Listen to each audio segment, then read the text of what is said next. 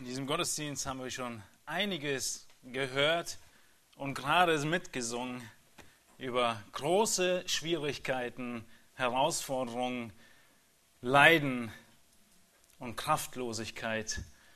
Und ähnlich wie Reinhard gerade den Zusammenhang aus dem Lukasevangelium erklärt hat, der ein bisschen um zwei Ecken war, aber er ist da, so ist auch der Zusammenhang zu unserem Thema heute Morgen da, nämlich der Kindererziehung. Wir möchten heute Morgen weitermachen im Kolosserbrief und ich möchte euch fragen, ob ihr dieses bekannte Kinderlied auch schon mal gehört habt. Wie kann man jung sein und den Weg und sträflich gehen? Wie kann man jung sein und dem Herrn gefallen? Wenn man sich hält an Gottes Wort. Wenn man sich hält an Gottes Wort. Wenn man sich hält an Gottes Wort. Und dann, wir wollen jung sein und den Weg unsträflich gehen. Wir wollen jung sein und dem Herrn gefallen.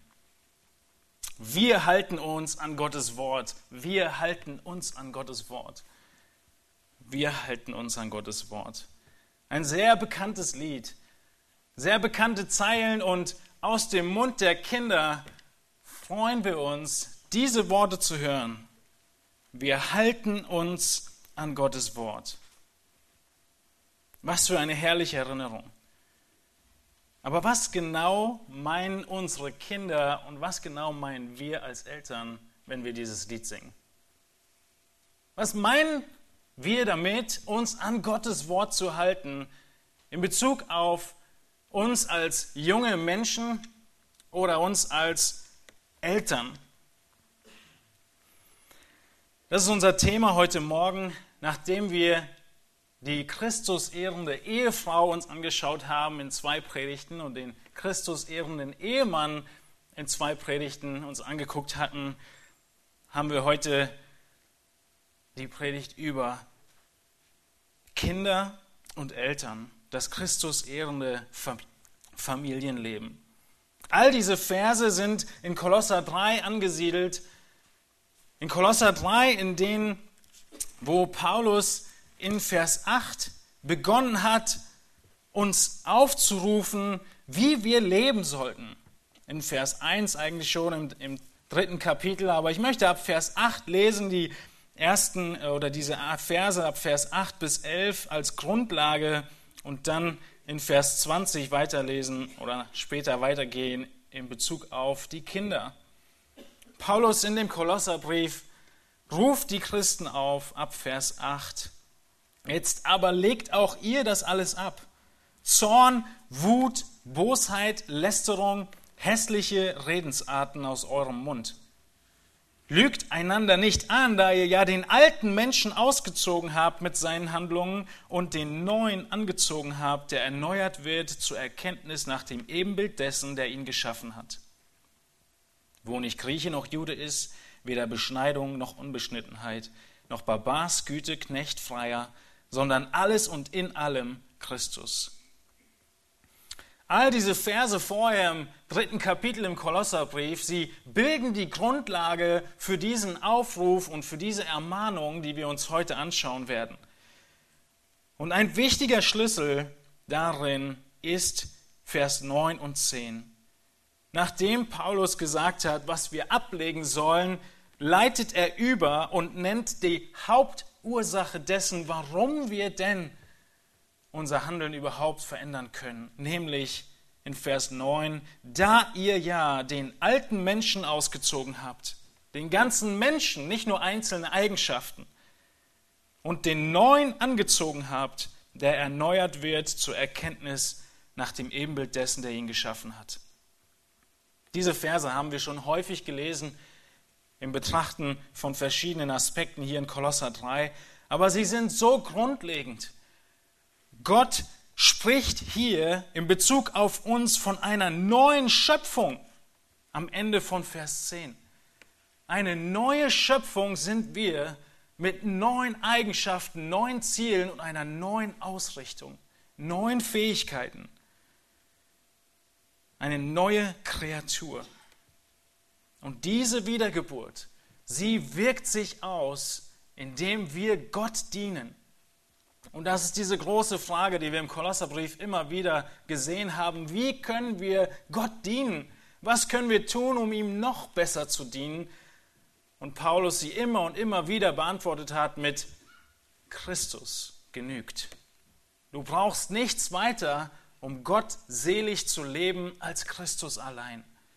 Keine Gesetzlichkeiten, keine Mystizismen und so weiter.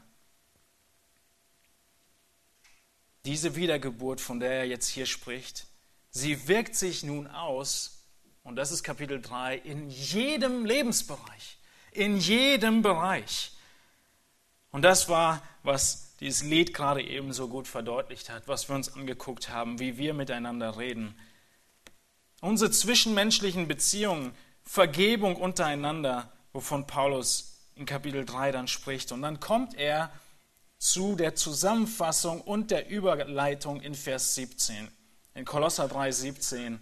Was immer ihr tut, in Wort oder Werk, das tut alles im Namen des Herrn Jesus und dank Gott dem Vater durch ihn. Was immer wir tun, egal wo wir sind, und er beginnt dann über Aspekte des Haushalts zu reden. Die Ehefrauen, die Ehemänner, die Kinder, die Väter, die Knechte und die Herren. Unser ganzes Leben muss der Herrschaft Christi untergeordnet sein, muss darauf ausgerichtet sein, was Christus möchte.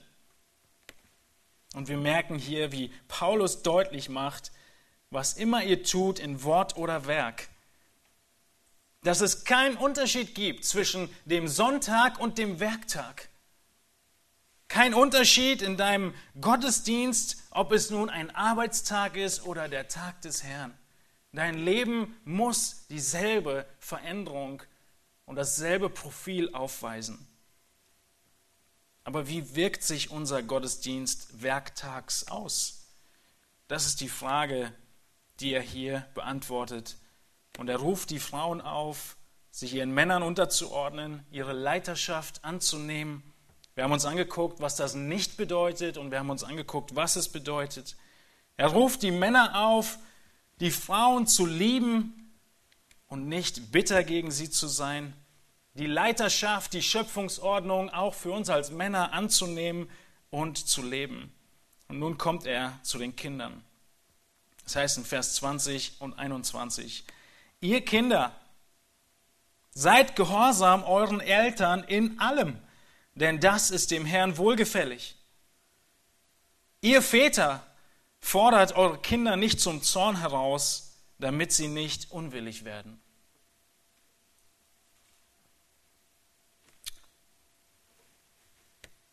Wir haben zwei große Aspekte hier, zwei Verse, zwei große Punkte. Zum einen an alle jungen Menschen gerichtet, auch wenn einige den Saal schon verlassen haben, werdet ihr merken, dass viele noch hier sitzen. Und denen heißt es in diesem ersten Vers, hör gut zu und tue. Junge Menschen müssen zuhören und dann werden wir über die Eltern sprechen und uns anschauen, dass wir aufgerufen werden, aufzuhören zu meckern. Hör gut zu und tue. Die jungen Menschen müssen zuhören. Kolosser 3, 20 heißt es, ihr Kinder, seid gehorsam euren Eltern in allem, denn das ist dem Herrn wohlgefällig. Einige Fragen, die wir in beiden Versen durchgehen wollen. Um wen geht es? Wer ist angesprochen? Können alle tief durchatmen. Die Kinder. Die Kinder werden angesprochen aber wie auch in unserer Sprache hat auch das Griechische verschiedene Worte für Kinder. Und euer Durchatmen wird nicht viel bringen, denn es geht nicht um Kleinkinder. Paulus hätte ein anderes Wort gebrauchen können, um von einem Kleinkind zu reden. Er spricht von dem allgemeinen verwendeten Wort für ein Kind, männlich oder weiblich. Und diese Kinder sehen wir an anderen Bibelstellen, wo dieses Wort benutzt wird, haben nicht, sind nicht irgendwie unmündige Kinder, so von drei bis sechs sollen sie den Eltern gehorchen, sondern wir stellen uns die Frage, um wen geht es hier, wem dient diese Aufforderung? Es sind Kinder ganz allgemein. Dieses selbe Wort wird gebraucht für Kinder mit verschiedensten Fähigkeiten. Diese Kinder sind in einem Alter, die sogar im Weinberg arbeiten können. Matthäus 21 benutzt Jesus dieses Wort in dem Zusammenhang, Vers 28. Was meint er aber? Er hatte ein Mann zwei Söhne und ging zu dem ersten und sprach, mein Sohn, das ist das Wort für Kind, geh hin und arbeite heute im Weinberg. Das sind immer noch Kinder. Junge Männer, die Kraft genug haben, den ganzen Tag im Weinberg zu arbeiten. Es sind immer noch Kinder, die dem Vater dienen können, Philippa 2, 22. Es sind immer noch Kinder, die die Fähigkeit haben,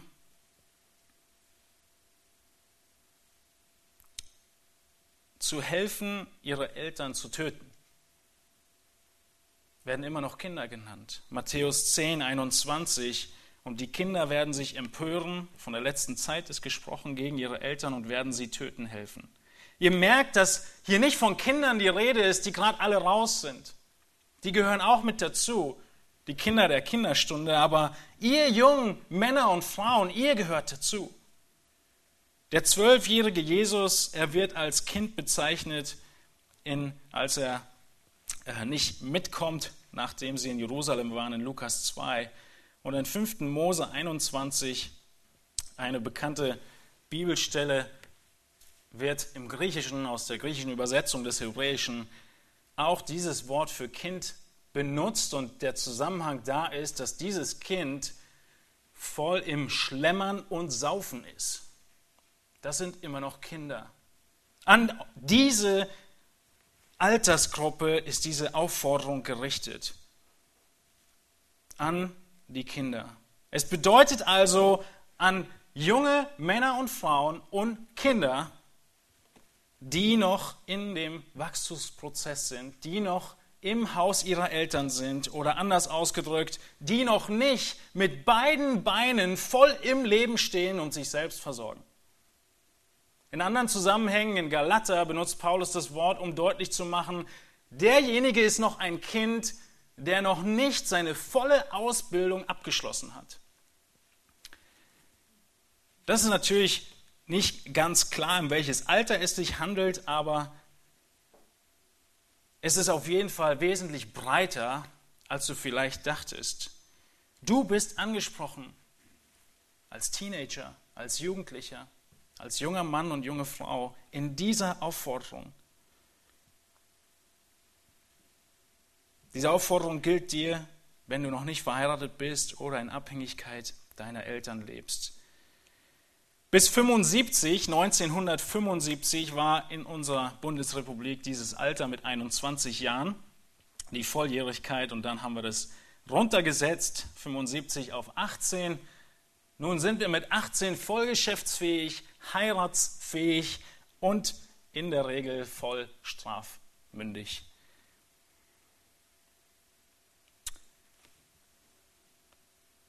Kinder das Interessante ist auch, dass es definitiv sich nicht um Kleinkinder handelt, wenn ihr euch den Text anguckt und es heißt, ihr Kinder. Vorher wird gesagt, ihr Frauen, ihr Männer und jetzt ihr Kinder. Paulus geht davon aus, dass sie zuhören, dass sie sich angesprochen fühlen oder redet sie direkt an. Er redet nicht die Eltern an und sagt, hier, ihr lieben Eltern, das solltet ihr über eure Kinder wissen, sie sollen euch gehorsam sein. Paulus redet sie direkt an, er redet dich an, heute Morgen mit diesem Vers, wenn du noch unter Autorität deiner Eltern lebst. Was sind unsere Kinder? Es sind nicht nur die Teenie- und jugendlichen Kinder, die Paulus hier anspricht. Er spricht sie an und er nennt nachher diesen Grund, denn Sie sollen gehorsam sein und dann zum Ende von Vers 20, denn das ist dem Herrn wohlgefällig. Er argumentiert sogar mit der Wohlgefälligkeit Gott gegenüber. Aber das schließt auch auf der anderen Seite die kleinen Kinder nicht aus. Denn Paulus geht davon aus, wie auch der Rest der Schrift davon ausgeht, dass Kinder, auch Kleinkinder, ein Verständnis haben, ein intuitives Wissen und Kennen Gottes. Ein Verstehen seiner Existenz. In Römer Kapitel 1 wird uns das sehr deutlich gemacht in Bezug auf jeden Menschen. In Römer 1 ab Vers 18 oder ab Vers 19 ähm, heißt es, weil das von Gott Erkennbare unter ihnen offenbar ist, Paulus spricht hier von der gesamten Menschheit, das von Gott Erkennbare ist unter ihnen offenbar, da Gott es ihnen offenbar gemacht hat. Denn sein unsichtbares Wesen, nämlich seine ewige Kraft und Gottheit, wird seit der Erschaffung der Welt an den Werken durch Nachdenken wahrgenommen, so dass sie keine Entschuldigung haben. Wir können davon ausgehen, dass auch schon unsere Kinder, sobald sie etwas verstehen, verstehen können, dass Gott diese Welt gemacht hat und dass Gott es in sie hineingelegt hat, das zu verstehen. Warum tun sie es nicht? Auch davon spricht Römer 1, 21 direkt danach. Oder warum tut es die gesamte Menschheit nicht? Weil sie es unterdrücken. In Vers 21 in Römer 1 sagt Paulus dann, denn obgleich sie Gott erkannten, das ist eine Feststellung, haben sie ihn doch nicht als Gott geehrt und ihm nicht gedankt, sondern sind in ihren Gedanken in nichtigen Wahn verfallen und ihr unverständiges Herz wurde verfinstert. Wir dürfen verstehen und uns in Erinnerung rufen, dass wir bei Kleinkindern, die Gott noch nicht kennen, im Sinne von ihren Retter, dass sie dennoch verstehen können, dass es Gott gibt. Und die Älteren, die Teenies und Jugendlichen, da geht er so weit, dass er sogar die Begründung gibt. Aber auch diese Begründung trifft auf die Kleinkinder zu. Es ist vor Gott richtig, dass du deinen Eltern gehorchst. Das müssen wir immer und immer wieder deutlich machen. Es geht um Kinder, es geht um junge Männer, es geht um junge Frauen. Es geht um alle, die noch nicht in dem Alter sind, in dem sie mit beiden, beiden Beinen im Leben stehen.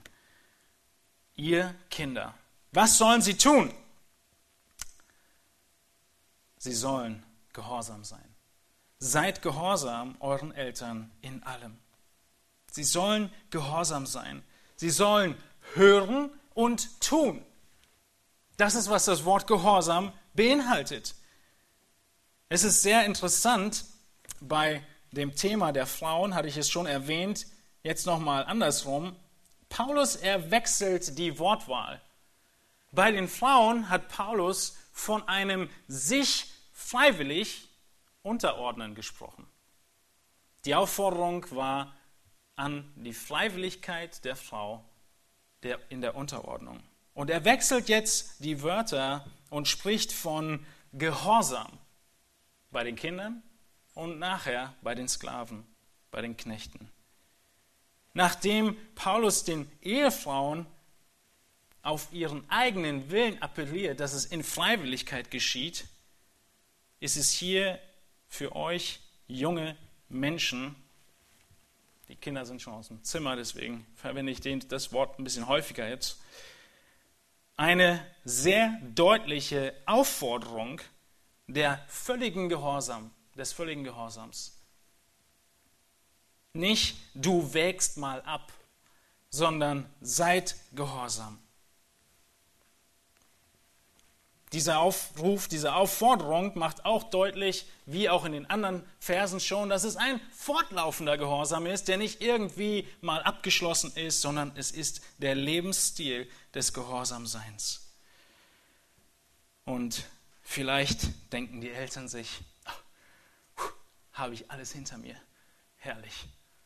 Aber was Paulus hier tut, ist eigentlich nichts Außergewöhnliches. Vielleicht denkt ihr, Gehorsam, das hat so viel negative Aspekte. Aber was Paulus eigentlich tut, ist, er spielt darauf an, dass jeder einzelne von uns gehorsam ist und sein muss. nämlich Gehorsam dem Evangelium. Das ist eine, eine Verwendung dieses Wortes, die bei Paulus enorm häufig vorkommt. Nur zwei Beispiele aus dem Römerbrief. In Römer 6, wo Paulus sagt, Gott aber sei Dank, dass ihr Sklaven der Sünde wart, aber von Herzen gehorsam geworden seid, dem Bild der Lehre, dem ihr übergeben worden seid. Gott hat uns gehorsam gemacht, seinem Willen entsprechend zu leben. Dann in Römer 10, Vers 16, aber nicht alle haben dem Evangelium gehorcht. Denn Jesaja sagt: Herr, wer hat unserer Verkündigung geglaubt? Paulus, er geht davon aus, dass wir auch als Eltern genau wissen, wovon er hier spricht. Von einem gehorsamen Herzen, das zu hören, was Gott sagt und zu tun. Wir sind genauso aufgerufen, gehorsam zu sein. Die Schrift nennt Konsequenzen von Ungehorsam. Es ist sehr grafisch dargestellt in Sprüche 30, Vers 17. Ein Auge, das den Vater verspottet und es verachtet, der Mutter zu gehorchen, das werden die Raben am Bach aushacken und die jungen Adler fressen. Harte Sprache eine harte Sprache über Kinder, junge Männer und junge Frauen, die nicht auf das Wort ihrer Eltern hören, die, ihnen, die sie nicht ehren.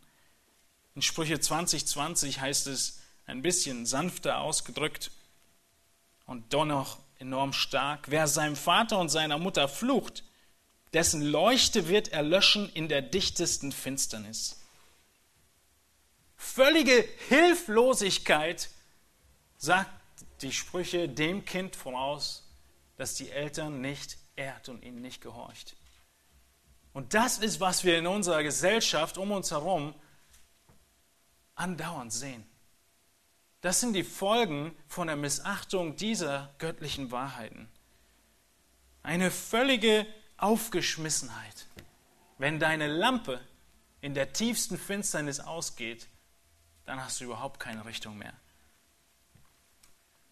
In 2 Timotheus 3, Vers 2 macht Paulus deutlich, dass in der letzten Zeit die ungehorsamen Kinder die letzte Zeit ähm, markieren wird, den Eltern ungehorsam.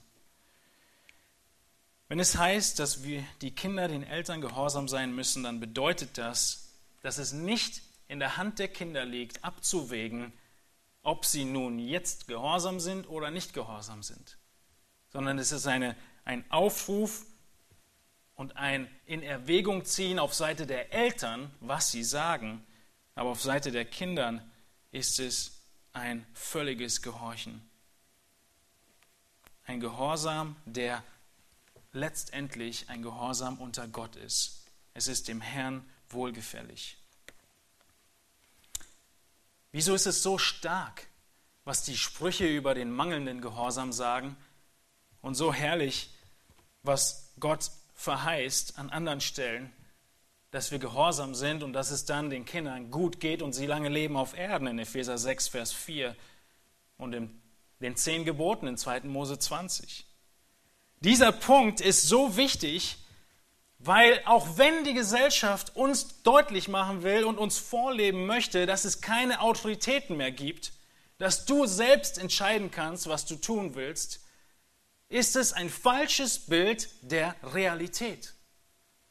Und das, was Paulus hier den Eltern deutlich macht und den Kindern, ist, dass das das A und O ist, das Einmaleins, was es zu lernen gilt, um in der echten Welt, in der Realität durchzukommen. Nämlich, dass es Autoritäten gibt. Und die erste Autorität, die ein Mensch lernen muss anzunehmen, ist die Autorität der Eltern. Es ist nicht wahr, es ist nicht richtig und nicht realistisch, dass es keine Autoritäten gibt. Und die Welt, sie behält die Autoritäten ganz stark inne, wenn es um Sport geht. Wenn es um Aspekte in der Berufswelt geht und in den schwierigsten Situationen dieser Weltgeschichte ist es Autorität, die überhaupt noch etwas am Laufen hält, nämlich im Militär. Wenn alles zusammenbricht, wird niemand überlegen, tue ich, was der Vorgesetzte gesagt hat. Dieses Überlegen ist völlig ausradiert in der gesamten Ausbildung. Es gibt Autoritäten und wenn ein Kind das nicht lernt von Anfang an und nicht annimmt, dann wird es ein Problem nach dem anderen haben.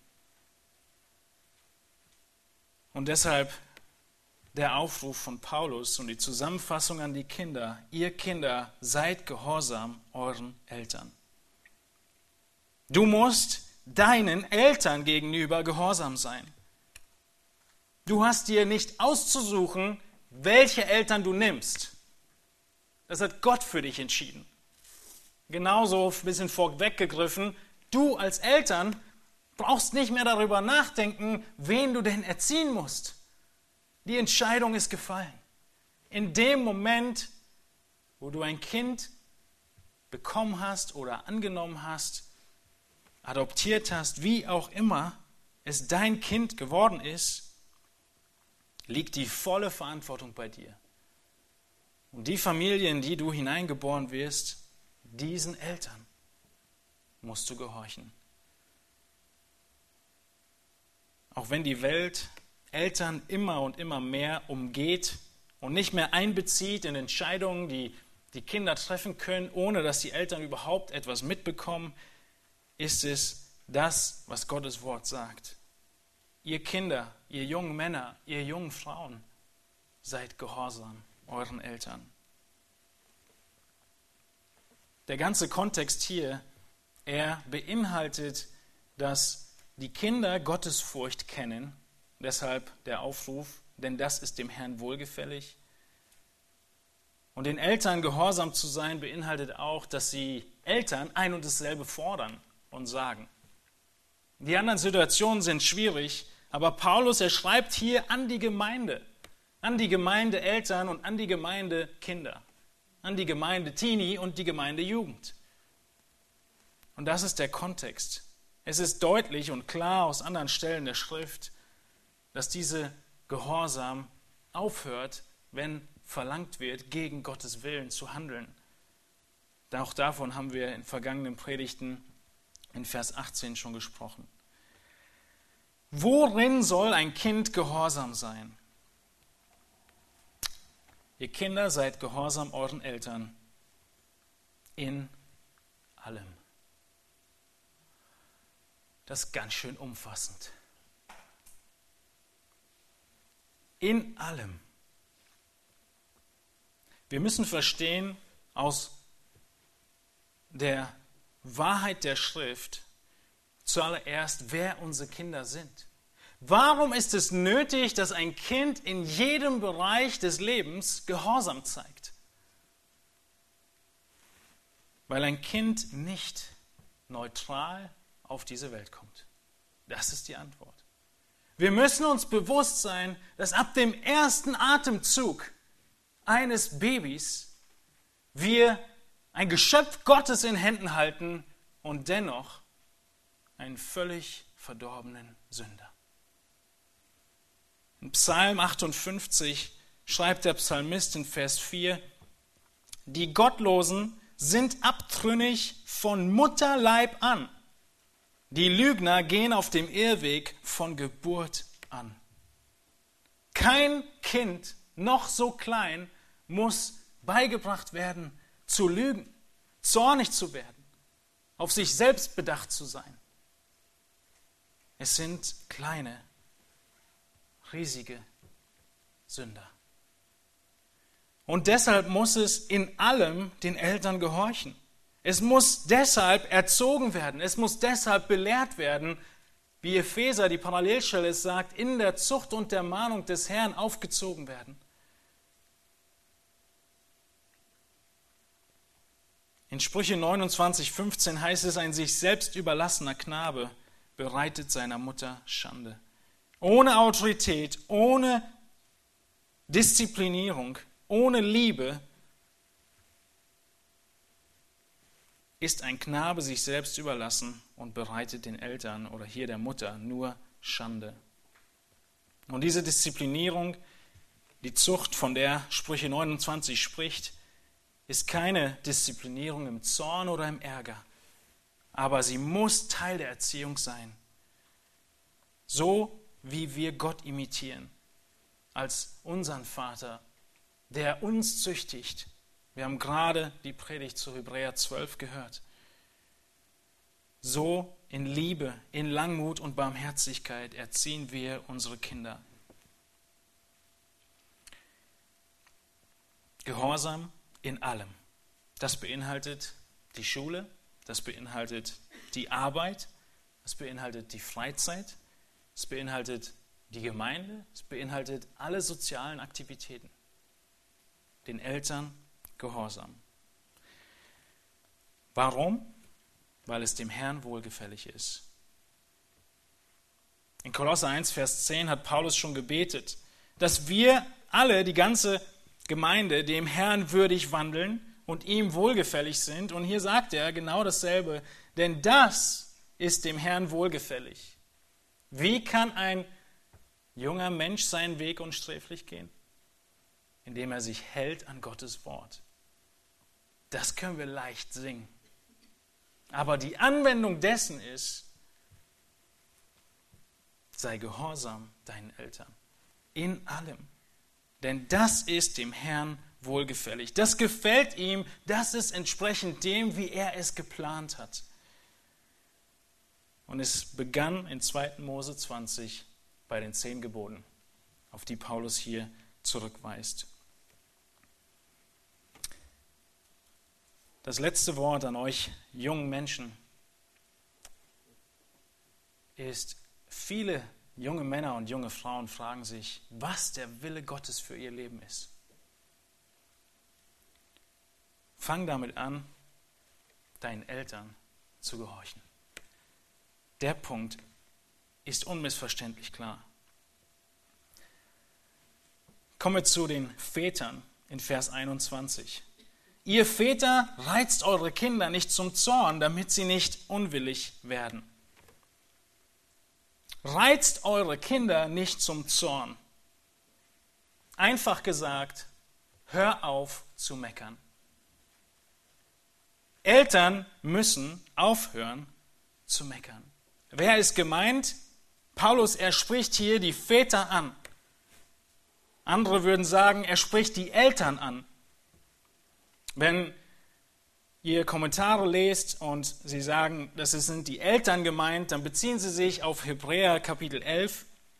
Und in Hebräer 11 wird dasselbe Wort benutzt, ihr kennt es sogar, ihr kennt, äh, versteht es sogar, Pateros. Und da wird es für die Eltern gebraucht, als nämlich die Eltern von Mose ihn von der Geburt an drei Monate lang versteckt haben. Es kann beides bedeuten, aber wenn ihr euch anguckt, was Paulus zu den Männern zu sagen hat, seid nicht bitter gegen sie, dann passt das sehr gut zu den Vätern, dann zu sagen, reizt sie nicht zum Zorn, damit sie nicht unwillig werden. Ich denke, es sind primär die Väter gemeint, aber die Prinzipien gelten natürlich beiden Elternteilen. Primär die Väter spricht Paulus hier an und warnt sie, was zu tun? Ihre Kinder nicht zu reizen nicht zum Zorn zu reizen. Und so wie ich diesen ganzen Punkt genannt habe, so ist eine einfache Übersetzung davon, aufzuhören, zu meckern, andauernd etwas auszusetzen zu haben. Wenn du das tun wirst, dann wirst du nur Zorn zurückbekommen. Sprüche 15.1 heißt es, eine sanfte Antwort wendet den Grimm ab, ein verletzendes Wort aber reizt zum Zorn. Verletzende Worte reizen zum Zorn. Wie gehst du mit deinen Kindern um? Verletzende Worte reizen zum Zorn. Der Apfel fällt nicht weit vom Stamm. Wenn du provozierst, dann wird dein Kind zänkisch werden. Wie können wir unsere Kinder zum Zorn reizen? Was sind Aspekte davon, wie sie unwillig werden, wie es hier heißt, mutlos werden? Wir können das tun, indem wir zu vorsichtig mit ihnen umgehen. Eine Liste von Aspekten, die ich aus dem Kommentar von John MacArthur übernommen habe. Zu vorsichtig mit ihnen umzugehen, die Kinder zu stark zu beschützen, wird sie zum Zorn reizen. Du gibst ihnen keinerlei Freiheiten, du vertraust ihnen nichts an und traust ihnen nichts zu, Und stattdessen solltest du ihnen immer ein wenig mehr zutrauen, als du natürlicherweise tun würdest. Weil du hast immer diesen, das kann er doch noch nicht, das kann sie doch noch nicht. Vertrau immer ein wenig mehr zu und kommuniziere, drück es in Worten aus, dass du ihnen vertraust. Und auch hier ist dasselbe Wort für Kinder gemeint. Es meint hier uns als Väter in Bezug auf die kleinen Kinder, die größeren Kinder, die Schulkinder, die Teenies und die Jugendlichen.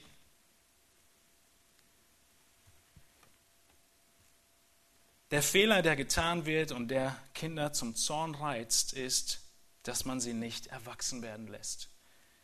Sie nicht Fehler machen lässt und sie mit ihnen zusammen ausbadet. Eine andere Möglichkeit unsere Kinder zum Zorn zu reizen, ist es, einzelne Geschwister zu bevorteilen. Häufig wird es unabsichtlich getan. Völlig unabsichtlich vergleichen wir das eine Geschwisterkind mit dem anderen oder vergleichen wir unser Kind mit einem anderen Schulkameraden. Aber in diesem Vergleichen kommunizieren wir enorm viel. Wir kommunizieren irgendwann mal ein schwarzes Schaf zu sein. Wir kommunizieren Frustration und das führt zum Zorn auf Seiten der Kinder. Wir können sie zum Zorn reizen, wenn wir unrealistische Ziele haben. Unrealistische Ziele und deswegen gibt es nie einen Punkt, an dem ein Kind etwas erreicht und auch eine Belohnung dafür erfährt. Weil die Ziele, die wir setzen, können sie nie erreichen. Niemals bekommen sie von uns Anerkennung, Danksagung, Lob für das, was sie erreicht haben, was sie geschafft haben. Und sie werden frustriert und mutlos. Auf der anderen Seite, von dem zu stark beschützen, können wir ihnen zu viel Freiheiten geben. In der Regel geben wir den Kindern zu viel Freiheiten, wenn wir sie gar nicht, zu wenig oder nicht konsequent disziplinieren. Kinder können mit dieser Freiheit nicht umgehen. Sie brauchen Grenzen, in denen sie wissen, sich bewegen zu können. Und diese Grenzen können sich nicht von heute auf morgen und übermorgen wieder verschieben. Wir müssen konsistent sein und unsere Kinder auf dem rechten Weg halten. Sonst werden sie sich unsicher fühlen und nicht geliebt zu viel Freiheiten. Wir können zu wenig loben, zu wenig Zuneigung zeigen. Wir müssen unsere Liebe zu unseren Kindern kommunizieren, zum Ausdruck bringen, verbal und physisch, es sagen und zeigen. Wir müssen für unsere Kinder Opfer bringen. Wir müssen für ihre ganz normalen Nöte sorgen, sonst reizen wir sie zum Zorn. Ganz normale Nöte wie an irgendeinem Punkt in ihrer Wachstumsprozess, ein Bereich der Privatsphäre, in irgendeinem Punkt ein Platz zum Spielen, saubere Kleidung, ein Ort, an dem sie ungestört Hausaufgaben machen können.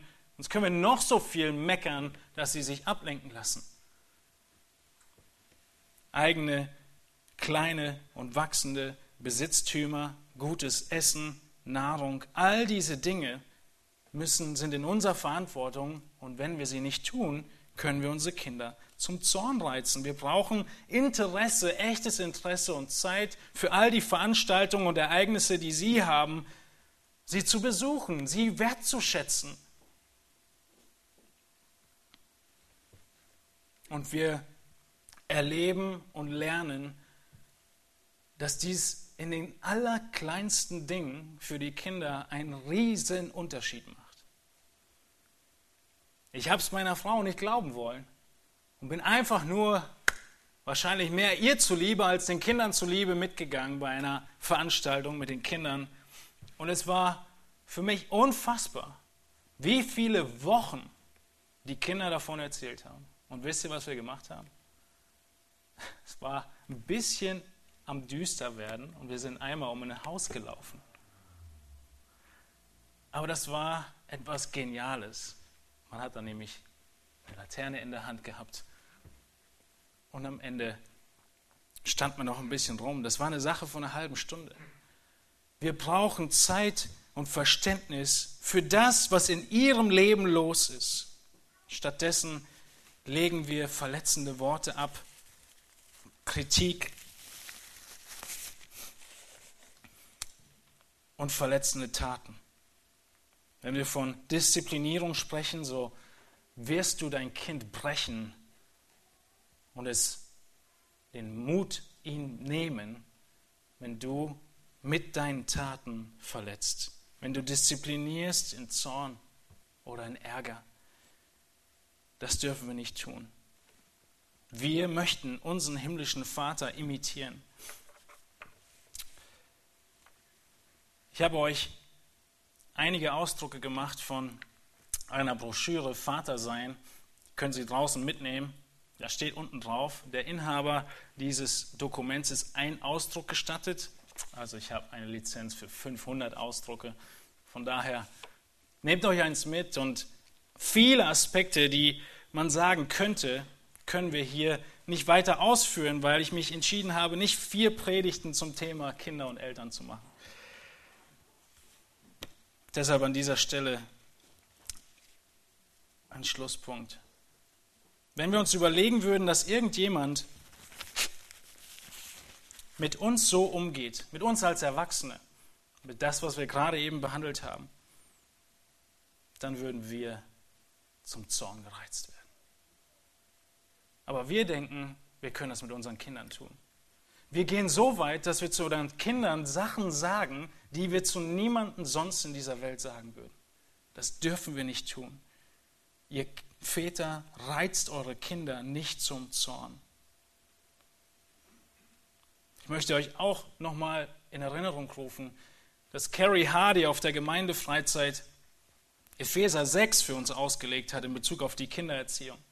Und er hat all diese positiven Aspekte von ihr Väter zieht eure Kinder auf in der Zucht und Ermahnung des Herrn auf, aus Epheser 6,4 ausgelegt. Hört euch auch diese Aufnahme nochmal an von der Gemeindewebseite. Wir möchten unseren Gott, unseren himmlischen Vater imitieren, wenn wir Vater sind. Gott, er akzeptiert uns. Er nimmt uns an, er ist uns gnädig gegenüber, er vergibt uns. Er liebt uns. Gott, er ist für uns da. Wir können mit ihm reden, er ist erreichbar, er ist Teil unseres Lebens. Er weist uns zurecht, er gibt uns klare Grenzen, er führt uns auf dem richtigen Weg, er korrigiert uns, wenn wir falsche Wege gehen, er warnt uns, wenn wir ungehorsam sind, er gibt uns die Möglichkeiten der Buße und des Inordnungsbringens. Gott weist immer in Liebe zurecht. Gott ist treu er hält, was er verspricht. Gott hält alles, was er für uns tun will. Gott ist gut und all das wollen wir tun. Wem gegenüber tun wir das? Ihr Väter reizt eure Kinder nicht zum Zorn. Das, was wir gerade eben schon in Bezug auf die Kinder gesagt haben, die sich die Eltern nicht aussuchen. Ihr lieben Eltern, die Kinder, die ihr habt, für die habt ihr diese Verantwortung. Diese Verantwortung, sie ist impliziert in diesem Aufruf. Du hast den Erziehungsauftrag. Niemand sonst. Und du kannst ihn nicht vollständig delegieren. Du kannst ihn eigentlich gar nicht delegieren. Du kannst nur Aspekte davon jemanden bitten zu übernehmen, wie ihnen das Einmaleins beizubringen oder das Alphabet.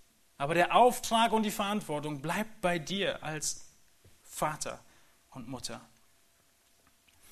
Was passiert, wenn wir diesem Gebot nicht gehorchen?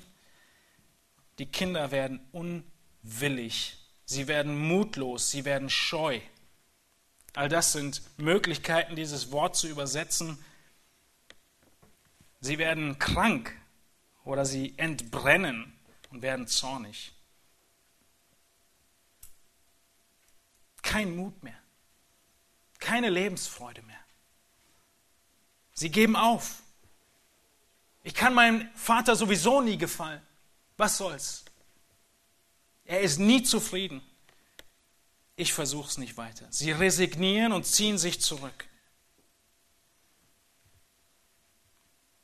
Kinder tun, was sie tun müssen, aber ohne Motivation und ohne die richtige Herzenseinstellung. Sie bleiben gehorsam, aber ihr Herz ist lange nicht mehr da und du hast sie verloren. Sie sind unwillig geworden. Und in all diesen Dingen brauchen wir Gnade. Wir als Eltern brauchen Gnade in der Erziehung unserer Kinder. Vielleicht bist du derjenige, der in perfekter Weise in jedem Moment der Kindererziehung den richtigen Bibelvers parat hat, die richtige Antwort hat. Du bist der Experte für Erziehungen. Aber selbst dann musst du dir bewusst sein, dass wenn du dein Kind nimmst und allein ins Zimmer gehst, es immer noch zwei Sünder sind, die in diesem Zimmer sitzen. Zwei Sünder. Auch wenn das Kind ein Sünder ist, ist das Elternteil immer noch derjenige im Zimmer, der am meisten hilfsbedürftig ist. Du als Vater und du als Mutter, du brauchst die Gnade Gottes. Gnade Gottes, sagt Jerry Bridges, ist Gottes Segnung in Christus für diejenigen, die den Zorn verdient hätten. Gnade ist Christi Segnung, Gottes Segnung in Christus für die, die den Zorn verdient hätten. Wir brauchen Gnade. Wir bekommen nicht das, was wir verdient hätten. Und eine treue Erziehung ist immer noch ein Werk der Gnade Gottes und nicht ein Werk, zu dem irgendwelche Eltern fähig wären. Wir brauchen Gottes Gnade in der Erziehung in drei Bereichen. Wir brauchen sie, um ihnen Christus und seine Demut vorzuleben. Wir brauchen die Gnade Gottes, um Christus ehrende Demut vor den Kindern vorzuleben. Gott widersteht den Hochmütigen, den Demütigen gibt er Gnade. Unsere Unfähigkeit im Umgang mit unseren Kindern muss uns an unsere Hoffnung in Christus erinnern. Und das ist der Zusammenhang im Kolosserbrief. Unsere Hoffnung in Christus, unsere völlige Benötigung von Gnade, von Demut, daran müssen wir uns erinnern in diesen Situationen der Erziehung. Wir müssen selbst in der Furcht Gottes leben und jeden Moment muss diese Furcht Gottes unseren Umgang mit unseren Kindern beeinflussen. Wir müssen erkennen und unsere Kinder müssen erkennen, dass auch wenn wir Heilige sind, wir immer noch mit Sünde zu kämpfen haben. Wissen deine Kinder das? Wissen sie, dass du sündigst? Wissen sie, dass du die Gnade Gottes brauchst?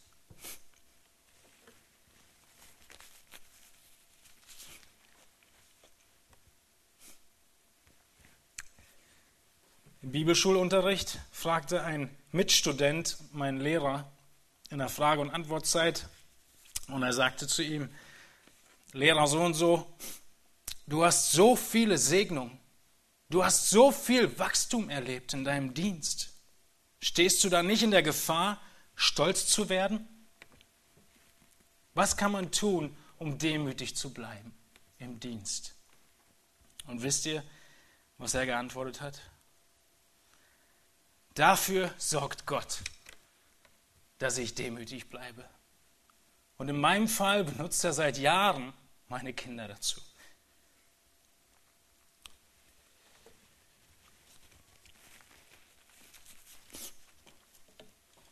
Wir brauchen die Gnade Gottes, um die Demut Christi vorzuleben.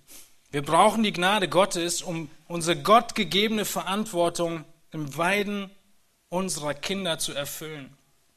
Diese Verantwortung, die Gott uns gibt, ist unschaffbar und unmessbar groß.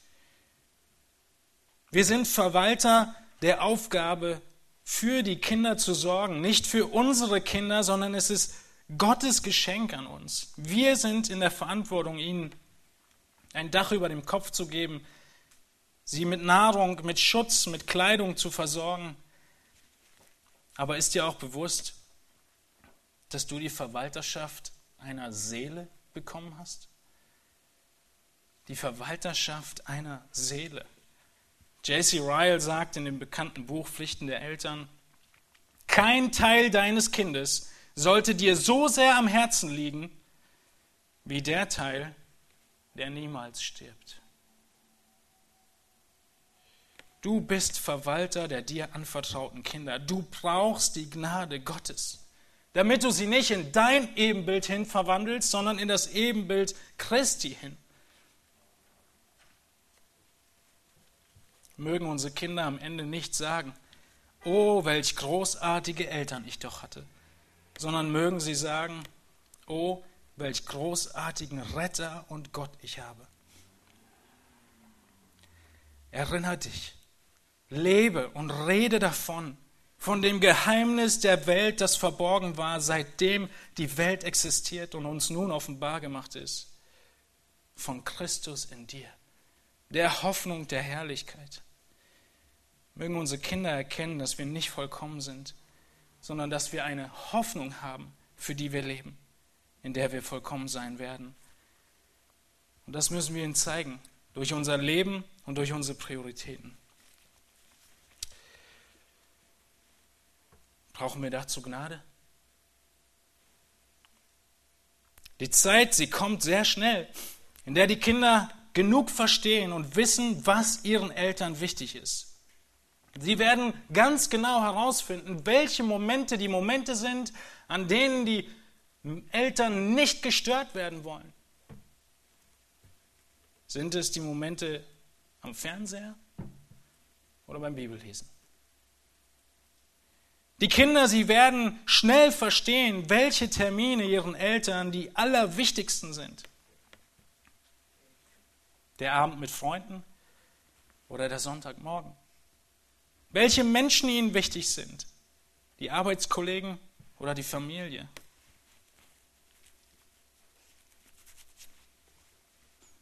Dazu brauchen wir Gnade.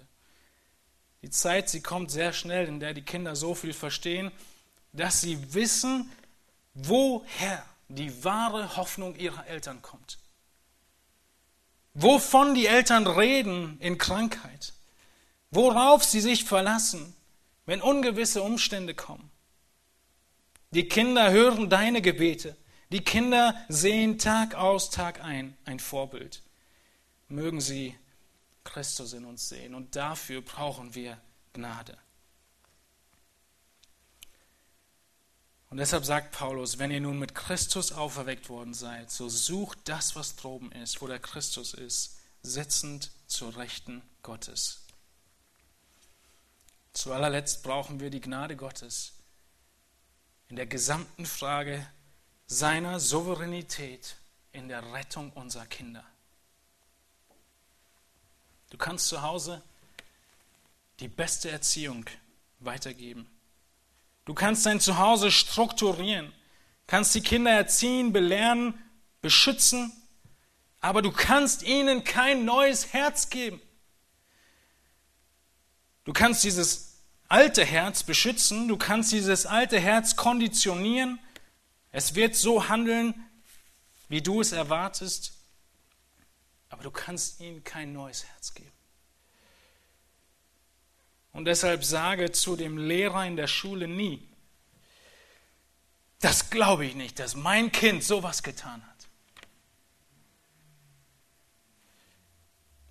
denn dein Kind ist fähig zu jedem bösen Werk. Und du kannst ihm kein neues Herz geben. Du musst Gott vertrauen. Du brauchst die Gnade Gottes. Und deshalb ruf dein Kind auf, Gott zu ehren. Ruf dein Kind auf, ihm zu gehorchen. Und ruf es auf, seine Knie vor Christus zu beugen. Tu alles dir Mögliche und bete zu Gott und vertraue ihm, sodass am Ende er alle Ehre bekommt. Und so wie du angemessen Konsequenzen und Disziplin ankündigst, so kündigst du auch Belohnung an und Freude.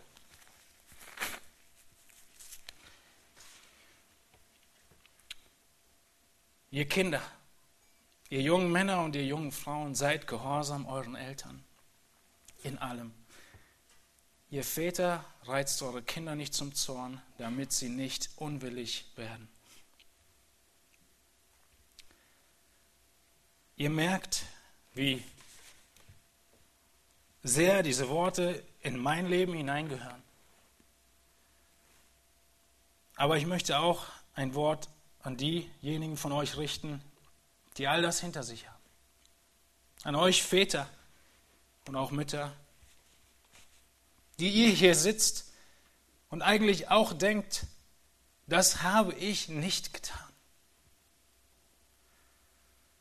Oder anders gesagt, das habe ich getan. Ich habe sie zum Zorn gereizt. Meine Kinder sind mutlos geworden.